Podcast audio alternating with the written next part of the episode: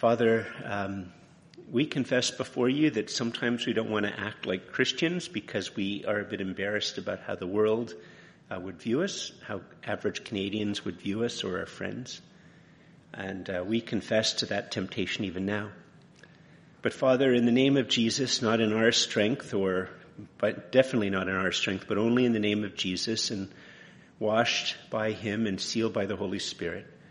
In the name of Jesus, Father, we ask that every demon or evil spirit that is present or arrayed against us, whether it is in this place or those who are entering into our worship online, that Father, in the name of Jesus, every evil spirit will be bound, that in the name of Jesus, every, de- every demon and evil spirit will be silenced, that in the name of Jesus, these foul spirits will be taken away, not to return.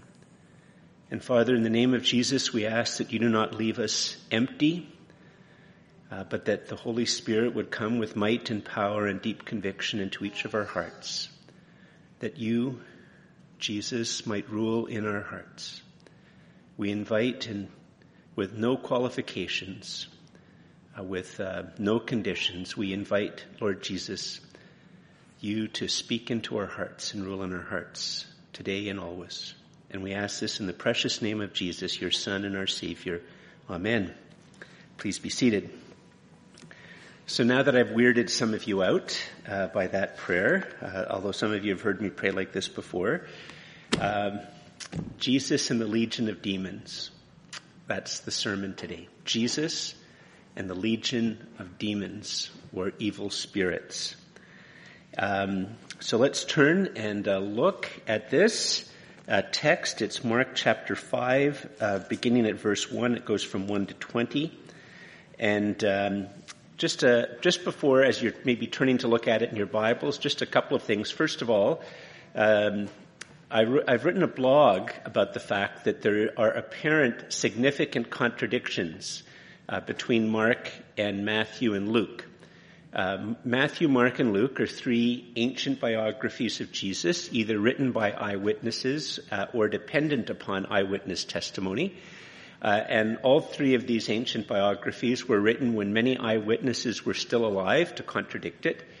And um, if you look at the three accounts, you'll see that there are some. Uh, I, I say that there's, in particular, three uh, often pointed out contradictions. And I'm not going to talk about that in the sermon. I've written a blog, and as I've said before, if I get my blog written before 4:30 on Friday, you get it on Saturday. If I get it written after that, uh, you get it on Monday. So on Monday, I'm going to. I've written a blog, and I'll talk about those apparent contradictions, and uh, and why there aren't in fact any contradictions, and you can trust the Bible. Uh, but what I'm going to do in this text and, and, by the way, this is actually just uh, any those of you who do Bible studies yourselves. There's sort of two fundamentally different ways that you can do a Bible study on Matthew, Mark, or Luke. And and because there's quite a few times when all three of these biographies will talk about the same event. Uh, and so one way to do it is to try to look at all three of them at the same time. Uh, the other way to do it is to sort of fundamentally just look at one of them and, and in a sense ignore the other two. Uh, because in every case they tell the story in such a way to make points uh, that are significant for uh, the story, the, the bigger story that they're telling, uh, like in Matthew or Mark or Luke. So other than one little time uh, when I'm going to mention something, fundamentally what I've been doing every week when we preach on Mark is just looking at Mark and not trying to bring in pieces of information from the other stories. I, we just sort of look. So I, am not prejudging how I answer the qualification, uh, the, the, the, challenges in my blog. I'm going to preach this. We're going to look at the story as Matthew has written, as Mark has written it. And um, and so uh, here here let's go. What's just happened is Jesus has just calmed the storm. Uh, he is now uh, in, in this area, which we'll hear about in a moment, uh, which is a primarily pagan area. And uh, at the end of the story, those of you who remember it, it mentions the Decapolis, and uh, 67 BC, the area was subdued by the imperial Roman forces. And when the area was subdued by the imperial uh, Roman forces, uh, they picked this area uh, and had picked 10 cities to be showcases of pagan cultural and religious life. And so that's the area that uh, Jesus is coming into, uh, where the ten principal cities have been set aside by the Roman Empire uh, now for quite a few years, almost a hundred years, to be a showcase for pagan culture, power, um, understanding, and that's the area, um, a, a majority pagan area that Jesus has come into. And here's how it goes, verse one. They came to the other side. That's Jesus and the uh, disciples. They've gotten out at the, the, Jesus has calmed the storm. They arrive on the other side. Uh, sorry, so they came to the other side of the sea, to the country of the Gerasenes. And when Jesus had stepped out of the boat, immediately there met him out of the tombs a man with an unclean spirit. And uh, just uh, those of you who uh, are a bit familiar with the Bible, but some of you aren't, uh, the Bible sometimes will say unclean spirit, sometimes an evil spirit, and sometimes demon. It's just three different ways of referring to the same type of entity. There's not different types, they're all the same thing. Uh, so this man uh, has come and he has an evil spirit or evil spirits, and uh, now Mark is going to, in a sense, take a bit of an aside. Uh, I guess if they were doing a movie of this, what you would see now is there'd be a bit of a flashback where you get different images of what the man is, sort of introducing the man uh, before it gets back to the, the what's going to happen between the man and Jesus. So it, it sort of all of a sudden switches, goes a little bit in time to, to make you familiar with this particular man who's never named. Uh, so that begins in verse three. The man uh, with the evil spirit lived among the tombs, and no one could bind him anymore, not even with a chain, for he had often been bound with shackles and chains. But he wrenched the chains apart and he broke the shackles in pieces. No one had the strength to subdue him. Night and day among the tombs and on the mountains, he was always crying out and cutting himself with stones. And in the original language, the language is quite harsh and brutal. You sort of get a bit of a of a, of a feel of it in the English, right? Where um, you know the, the, with chain, bound, shackles, chains, wrenched, chains, broke the shackles, the calling out. It's, uh, you get this sense of a, a, very brutal type of a, of a language. Now in this description, it's very interesting if you think about it for a second. And, uh, you see, the gospel provides a, the Bible provides to us a mirror of who we are really in our heart. And in a sense, constantly the challenge of reading the Bible is, will you see it as a mirror? Or will you stand on the, and looking at the Bible sort of as a critic and a judge? And obviously it's, I'm not saying you shouldn't have questions and all of that. And, and if you're, uh, wouldn't say that you're a Christian and you're watching this, it's completely valid to have like questions. I'm going to raise some questions about this in, in a moment. Uh, but fundamentally, it's a it's an opportunity. That this is what Christians believe. Uh, it's a bit of a mirror. I mean, it's both a window to see into what the world is really like, but it's also a mirror to reveal to us what, who we are, what we really are like at the level of our heart. Now, if you think about it for a second, this description of what we've just read is what the average Canadian longs for. you go, what? If you think about it, what I've just read is what the average Canadian longs for. This man is very strong. He can break chains and shackles. I mean, that's what superheroes movies about. That's what gyms are about. But he's very, very, very strong. He's feared. He takes no guff. There's a little feature the other day about Bruce Willis uh, movies, and uh, which are still quite remarkably possible. And one of the things that characterizes Bruce Willis and other movies like that is he's a guy who takes no guff. Now, why is it that we would like a movie like that? Because in and of ourselves, I'd like to be the type of person who takes no guff. I'd like to be able to go into a meeting and I'm not going to take any of this type of stuff. And on one level, most of us would like to be a little bit feared. Maybe even sometimes a lot feared. This guy is independent. He doesn't care what people think. I mean, on one level, isn't that what we sort of value in our society? That we wish that we were the sort of person who doesn't really care what people think? And he doesn't care for social conventions. And on one level, that very speaks very powerfully of North American culture. We'd like to be the type of person who doesn't care for social conventions. Why? Well, because we want to be true to our inner life. And we want to be authentic and autonomous. And this man is true to his inner life and he is authentic and autonomous. He doesn't care about social conventions. He doesn't take any guff. And he's very, very strong. And on one level, to our great horror, to meet a man who's autonomous and authentic and self-actualized, but to our horror, when we see a character like this in the Bible, we recoil from him in horror. Now this is where you see the Bible starts to become a bit of a mirror. What does it say about the way that Canadians casually talk about the ideal type of life if we actually see an example of it and we would recoil to, from it in horror? I mean, most of us would. In fact, actually, if we, if we came across somebody in a Bible study that said, whoa, I'd like to be like that guy, you'd all go like this. You'd take a bit of a step back and say, what? You'd like to be like this? if it's your boss, you'd say to yourself, well, that explains a lot. Um, if they, if your boss or your boss's boss thinks like that. But we would automatically just say, this is, this, this this person is not a model. They're alone. They're unloved. They're in agony. They are brutal individuals who are brutal to others and they brutalize themselves. They brutalize themselves. They brutalize others. It's a, he is a brutal man. You see, one of the things that the gospel constantly does is it subverts what we think we want. But it subverts what we think we really want and what our culture tells us we really want to fulfill at a deeper level what we truly want. Because the fact of the matter is, is we do want to be free, don't we? We want to be free.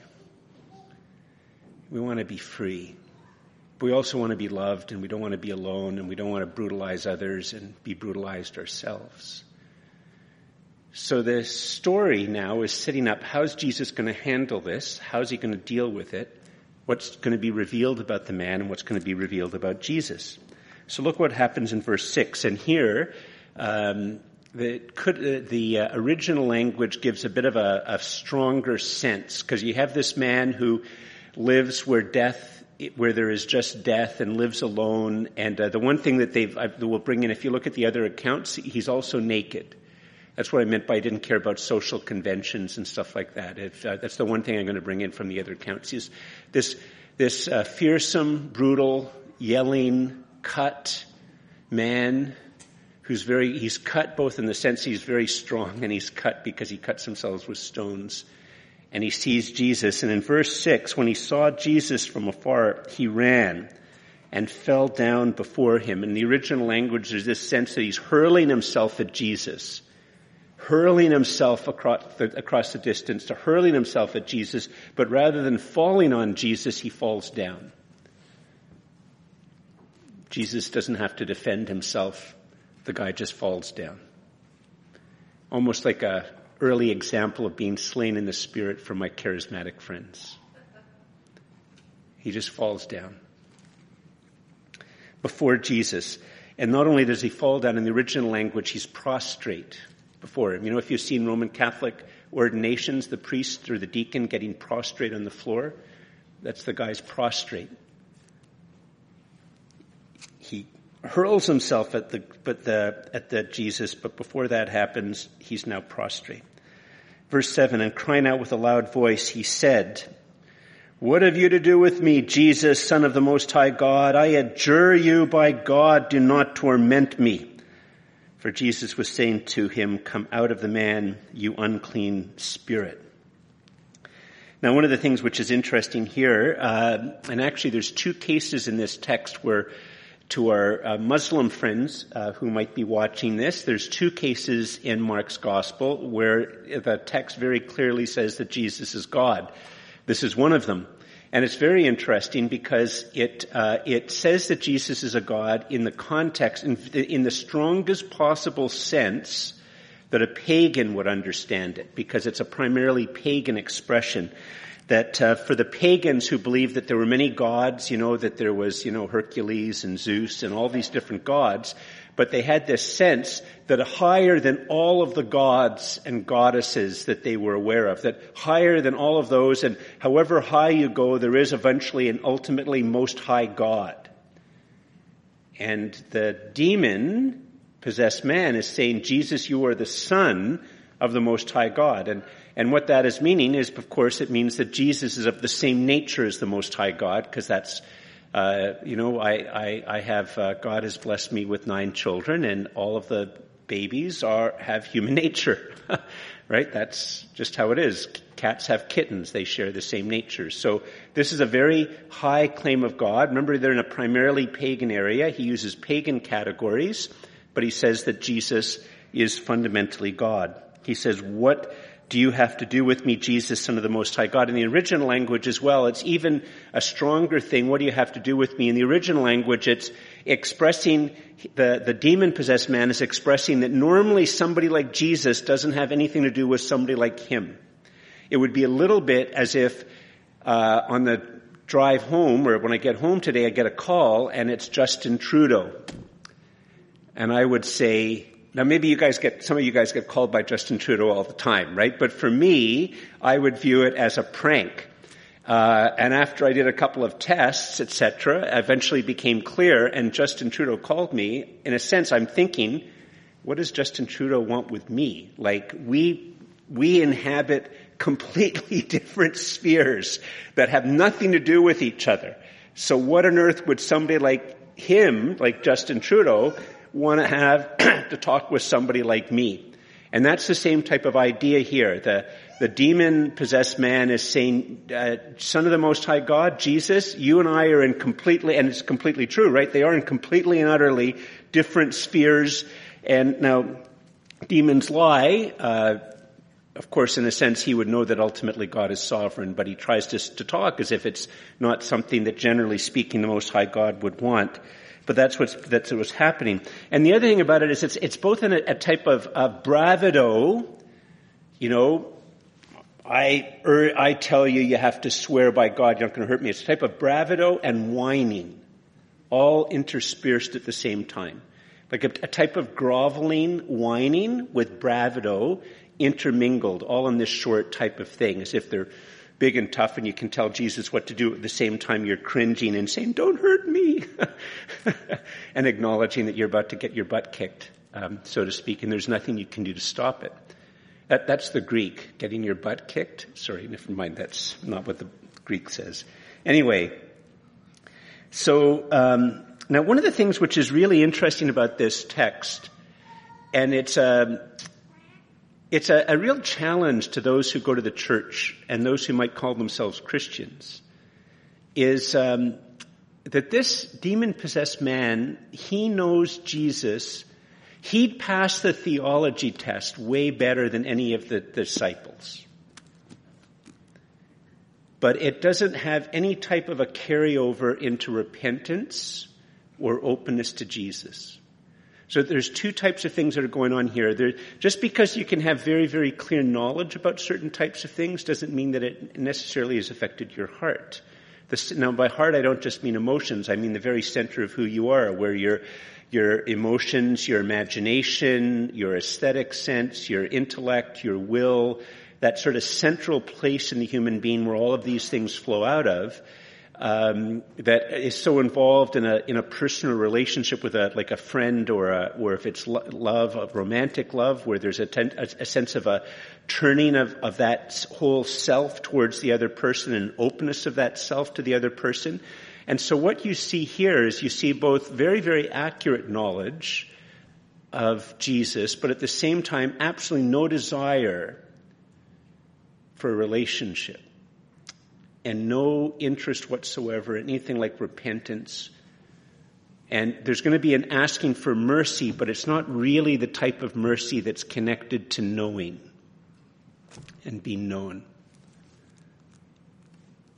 So, how, how, does Jesus respond to this request? Don't torment me.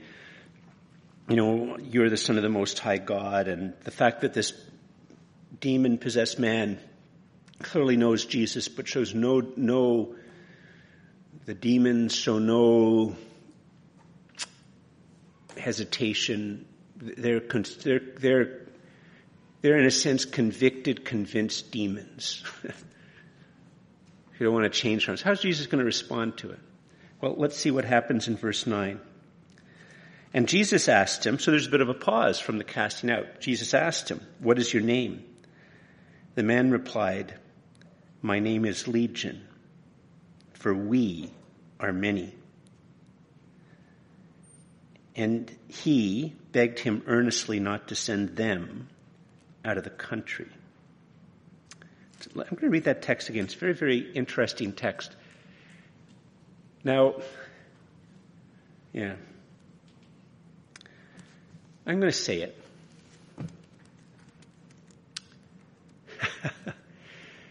um, all week I sort of batted my mind back and forth whether I'm going to say anything about this.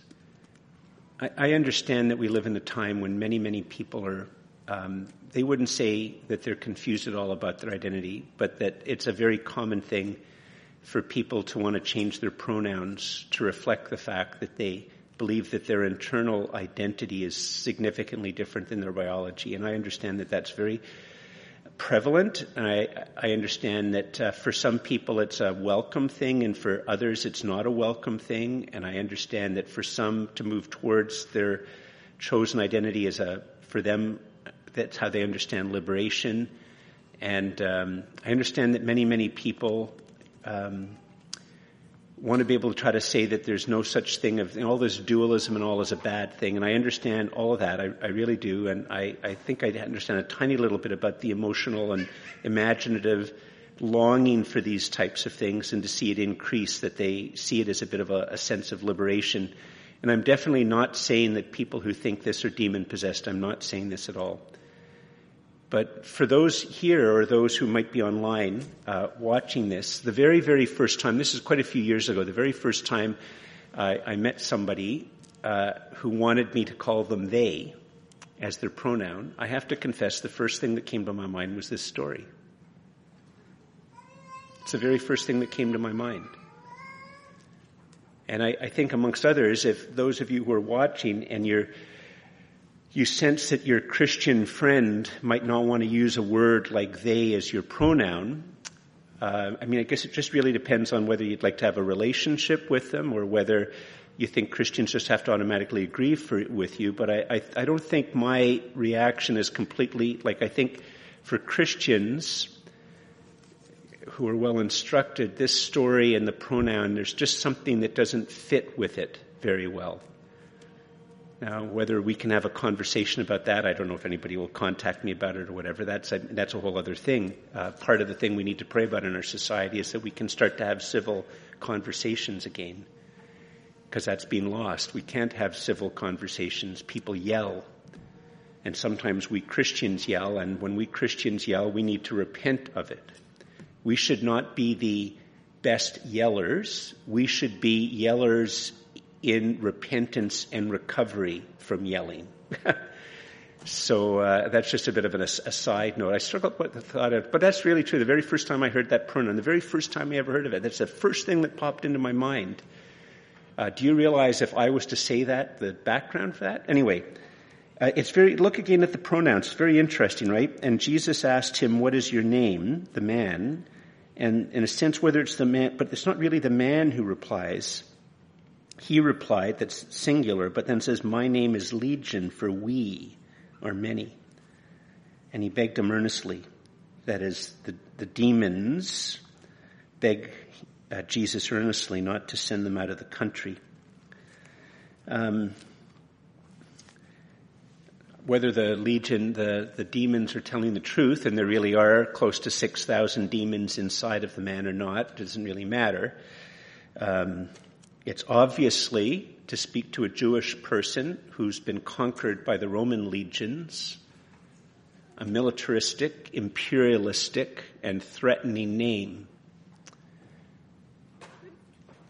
And uh, it is revelatory in this text that Christians, the Bible teaches that it is possible to be so demonized that you can be possessed by an evil spirit, and you can be so demonized that in fact you can have more than one evil spirit dwell within you. Now some of you are going to say, oh, George, time out, time out. George, what are you, some medieval monk crazed because you haven't had enough sex? Reading stupid, fanciful things and being scared of people in the dark? Like George, this guy is just mentally ill. Few other things maybe some people are thinking. And all I'll say about the mentally ill claim is this. If you, I think it was the last sermon I did just before in December, but it's in, in Mark chapter 3, and what you see in Mark chapter 3 is very interesting, is that the Bible understands the distinction between mental illness and demon possession. The Bible itself makes that distinction. And uh, it's a distinction that's been lost. And so what's being claimed here is not that the man is mentally ill, but the man is demon possessed. And we're going to see that very clearly in a few verses as the, the Bible brings it home, that it's talking about demonization to the point of possession, not mental illness. And then the other thing you might say, George, George, George, okay, okay, well, I, I didn't know they, they understood the difference between those things, but George, what, your what this text is talking about is just completely impossible. Um, it's just completely impossible. And uh, often in my sermons, I try to have a bit of an apologetics element to it. Uh, but at this time, I, I, in not, amongst other things, there's the time reason. But all I'm going to say is this. Uh, this text, as I said, is an ancient biography story of Jesus. It was written by a man who might have been a, a direct eyewitness, but it's very clearly based on eyewitness testimony. And that's what it's claiming. And uh, it's written while many eyewitnesses were alive. And if you read the whole thing, the language, as I've said before, is never like once upon a time or anything like that. It's uh, it's always talking of the language of history. That's the way it is at the at the level of the original language. And the, the, the, the, book understands the difference between like parables and metaphors and stories like that, because we've just seen a whole pile of them and we'll see more in a, in a moment. Uh, we just saw a little while ago, two sermons ago, there were a combination of parables slash aphorisms slash metaphors slash and, and then some, some parables so that Mark understands the distinction between these things. Just because he didn't know, never heard of TikTok or Instagram doesn't mean he's stupid and he understands these things. And this is written, and the claim is that this actually happened. That, that's the claim. Like you might say, well, it was just a lie, or something like that, you know, and then we can have a discussion about it. But you have to understand the claim is that this actually happened. And in a sense, what I'm going to show you in a moment is that Mark doubles down on the historical nature of this, that it actually happened. He's going to double down on it in a couple of moments. And, uh, and so the claim of the text is that this is actually what happened. And um, obviously, if it happened, then you and I live in a world that is very different than is described by CBC and Instagram and Ottawa U and the Supreme Court of Canada and the Parliament of Canada. We live in a very, very different world than is talked about by the elites in this country.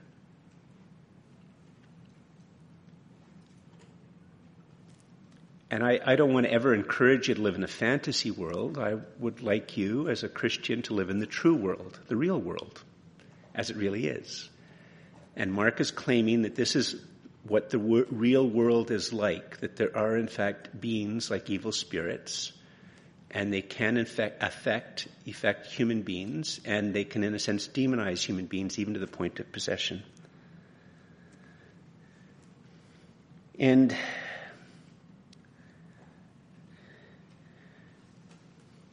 there's another thing to pause about here before we see uh, what Jesus is going to do. Remember I said at the beginning, or close to the beginning, some of you haven't, maybe you've already fallen asleep, but in some ways, if you think about it, what this man is described as is what most Canadians would like to be like. Except that's not what they'd like to be like. but he, he embodies what they like. It's just frightening potentially for Canadians to realize that's what I sort of like. I'd like to be strong, take no guff, not be controlled by social conventions, be true to my inner self, uh, be autonomous, be authentic, like all of those things. But when you see this, you say, no, no, no, no, no. Okay, there, obviously something's missing in my list of desires and fulfillments. The other thing that this text is showing is that this man perfectly expresses the average Canadian's fear of Christianity. I mean, how is it that the average Canadian or many Canadians think of Christianity? They think of things like the handmaid's tale. That if you come close to Jesus, you're going to lose your individuality. You're going to be brutalized. You're going to turn into a person who brutalizes others. In fact, I don't know if anybody who's involved deeply in the trans movement has watched this, but they might think that what I said earlier was brutalizing to trans people. And so, in some ways, what you see in this man is how the average Canadian thinks like that, that the Christianity, that there's actually something, many, many Canadians think there's something evil about it, that it will destroy your individuality, that it will flatten you, it'll hollow you out, it'll brutalize you, it'll make you the type of person who brutalizes others. But one of the things that this text is, is doing is saying, you are right to not want to, to, to not want to go like that. And if you come across an ideology or a religion or a spirituality that leads you in the direction, Run as fast as you can from it. But what is going to be shown in this text is this is not what Christianity is. Christianity is the antidote to this. And it's going to be shown throughout the entire rest of the gospel. Jesus is going to deal with this guy and as the story goes on, what you actually see is that Jesus is going to be everything, the complete opposite of everything that a demon does. And that when you respond to Christianity and you respond, when not respond to Christianity, when you respond to the gospel, when you ask Jesus to be your Savior and your Lord, you see that there is a, that this is a man who is the perfect penitent, that is the perfect sacrifice, that embodies perfect love, and he does an act of perfect love, setting aside his power and prerogatives and all of those things, the opposite of what religion does and the opposite of, and he, he does all of that so by the end of the story you're in your right mind. That you're self-possessed. That your uniqueness can finally start to come out and to flower and to flourish that you can have a reestablishment of community and, and all in the context of, a re, of, of, of being rightly related to the true and living God, the triune God. So see what happens. So they've asked that Jesus, he's, the, the, the demons have revealed that whether there's just five pretending to be a legion or whether there really is close to 6,000, whatever it is, we never know that this man is controlled by many demons. So what happens? Verse 11. Now a great herd of pigs was feeding there on the hillside. And they, that's the demons, begged Jesus saying, send us to the pigs. Notice this. Let us enter them. Let us enter them. They sort of acknowledge that they don't actually have power. So Jesus gave them permission.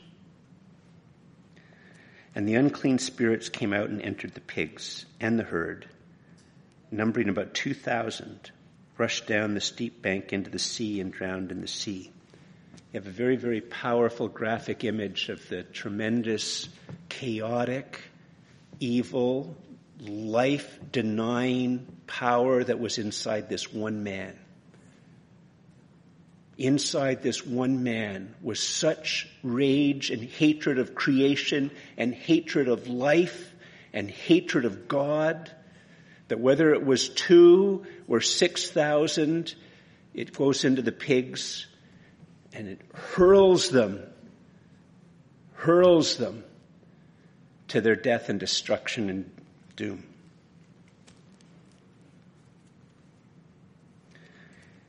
mental illness isn't contagious.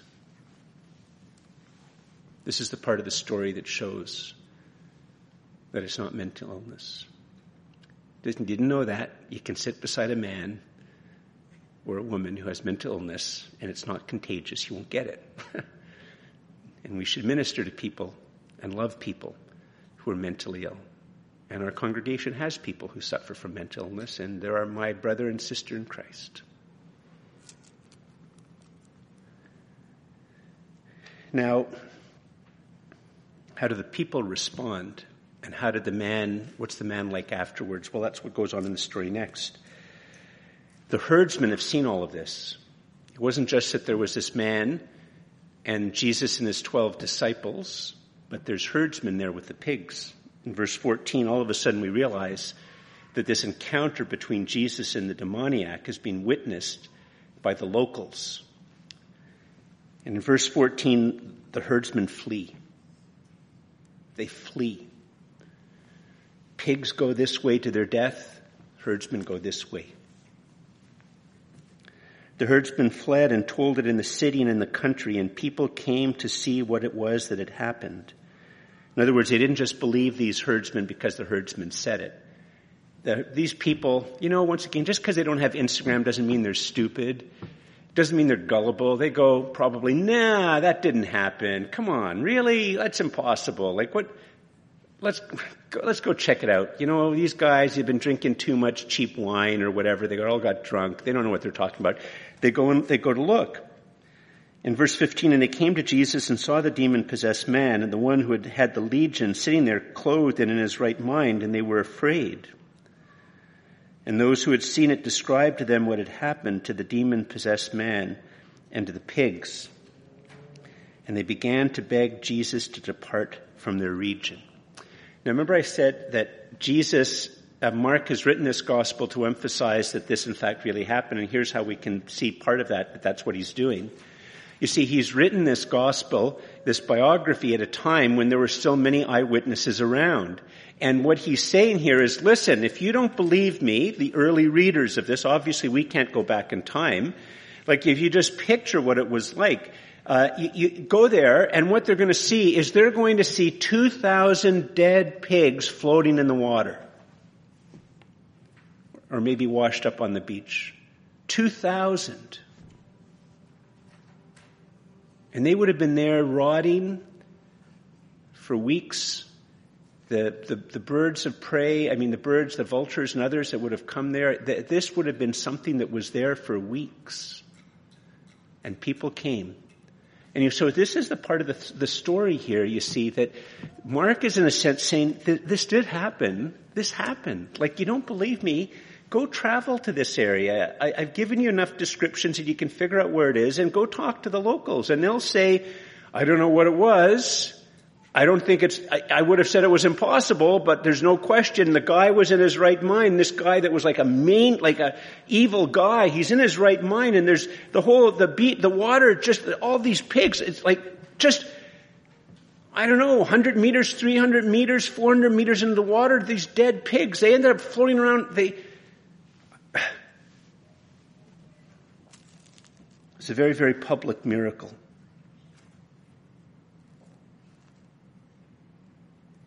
And the man, look again at how the man is described. Um, it's in um, verse 15. And they came to Jesus and saw the demon possessed man, the one who had had the legion, sitting there clothed and in his right mind. He was sitting there, he's calm. He had his clothes on. He was in his right mind. You see, deeper than wanting to be true to your inner self, you want to be in your right mind.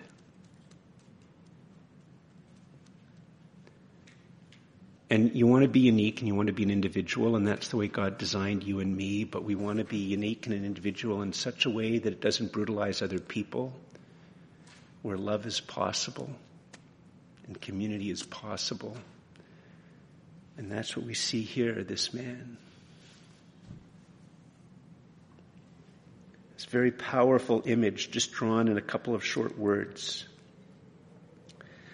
And it's very, very interesting that the people wanted Jesus to flee. You see, the pagan gods of those days, they raped, They lied, they murdered, and people were to be their slaves. And you would try to navigate the distance and the issues of the different gods and the different demands to try to sort of get out from under their notice or to somehow or another trick or coerce them into doing something for you that you wanted. and it's a very fundamental principle of religion and spirituality that the god or the goddesses or the all wants you to lose your identity and to die for its glory. But here we see that Jesus, with all the power in the world, uses his power to die. He, in a sense, goes the exact opposite of what the demons and what religious wants and what our, our self and our society wants, which is to accrue power.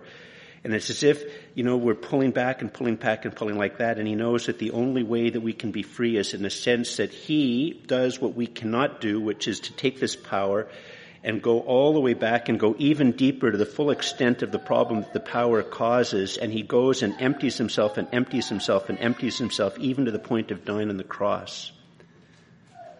You can't be more powerless than dead. You can't be poorer than dead.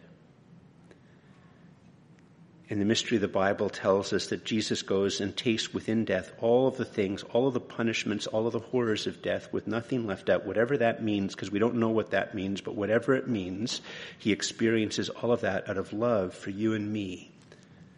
That when we put our faith and trust in him,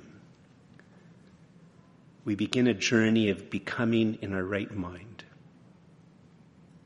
and being properly clothed and being loved by Almighty God and being able to sit in peace with Almighty God and with others in peace and freedom and uniqueness and love and safety and security and affection and delight. And that is why he died for you. The complete opposite of a demon. Now, some of you might say, George, that's a very wonderful story, but I think I'm like that guy. Because you see, that guy, he didn't, I remember what you said when you read it earlier, he doesn't get to, he, he doesn't get to stay with Jesus, and I think that's my worry. I, you know, I, have tried different religions, I've tried different spiritualities, and you know, they just don't stick, and, and I, I, I, at the end of the day, I just think there's something maybe broken or wrong about me, that this could never be possibly true about me, and that's sort of, George, what the story shows, but that's not what the story shows at all. Let me show how it finishes.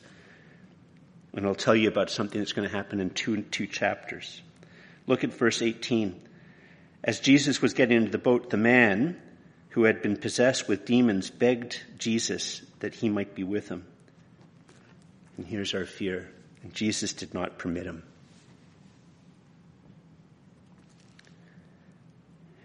And I've run out of time, but this doesn't mean that the man is rejected by Jesus.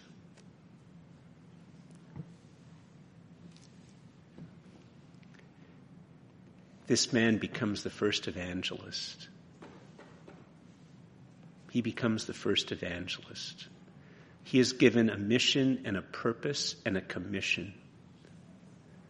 And with great affection, Jesus says to him, Go home to your friends and tell them how much the Lord has done for you and how he has had mercy on you. In a sense, that's every one of us. Probably nobody here has been delivered from demons, but maybe one of you have. I don't know. Somebody watching, maybe you have been had an exorcism p- performed on you and have been delivered from demonic oppression at a very deep level. But all of us can bear witness about how much the Lord has done for us.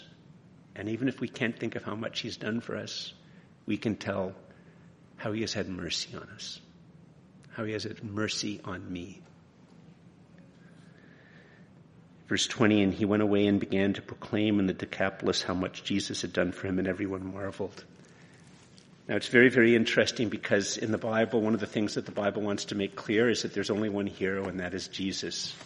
One of the things I regularly pray with the fellow, the, the people up front, I didn't do it today, but it's a very regular thing. I pray that at the end of the service, people won't want to know more about me, but know about more, know, but want to know more about Jesus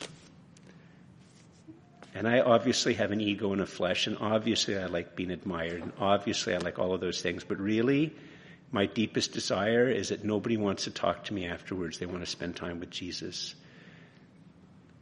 And I confess in my flesh, because I'm a fallen human being, that people, I might sort of be bothered if somebody says about this wonderful thing they heard a, a couple of months ago and it's what I said and they don't remember that it came from me.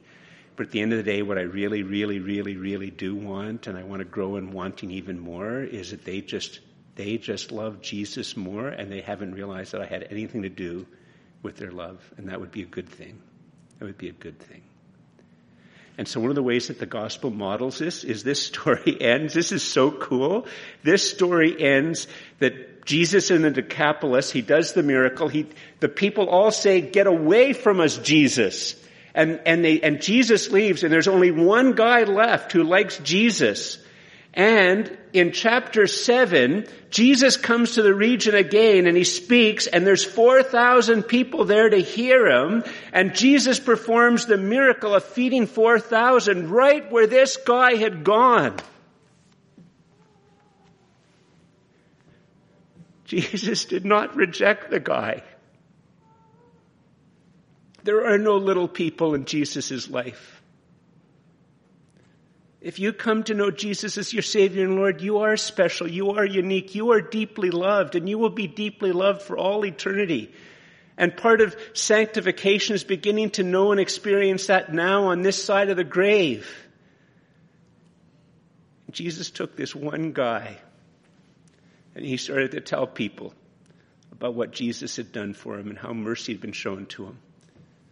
And whether it was months or a year later, the Bible doesn't give chronology. 4,000 people came, more than 4,000 people came to hear Jesus the next time. Let's stand.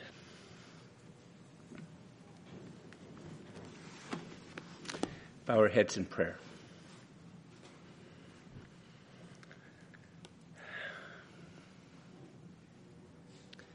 Father, we give you thanks and praise for Jesus. We thank and praise you that um, he did what we could not. He disentangled himself from power and prestige. He did those things not have a hold of him. Those things that we wish that we could do but can't, he did for us. And that he did the complete, he used all of his power to do the opposite of what we expect power to be used for. He used his power to resist temptation, to live a sinless life, and to die upon the cross as a sacrifice for sin so that I can be made right with God, that anyone who puts their trust and faith in Jesus can be made right with you. And we give you thanks and praise, Father, that when we receive the Jesus into our lives, that He will begin to work within us to put us in our right mind. To put us in our right mind. To heal us that we might be free as you intended us to be. And so, Father, we ask that you deliver us from whatever fear we have of drawing close to Christ or we're surrendering to Him, that you would deliver us, Father, from these fears. We confess that we're not really fearing you, we're fearing demons. And help us to have a great love for Jesus and trust and know that as He becomes more precious and real and as His work and His promises become more precious and real and deep to our hearts, that you will help us to be in our right mind and in community with others and in community with you. So, Father, please do this wonderful work of grace in our lives. And we ask this in the name of Jesus, your Son and our Savior. Amen.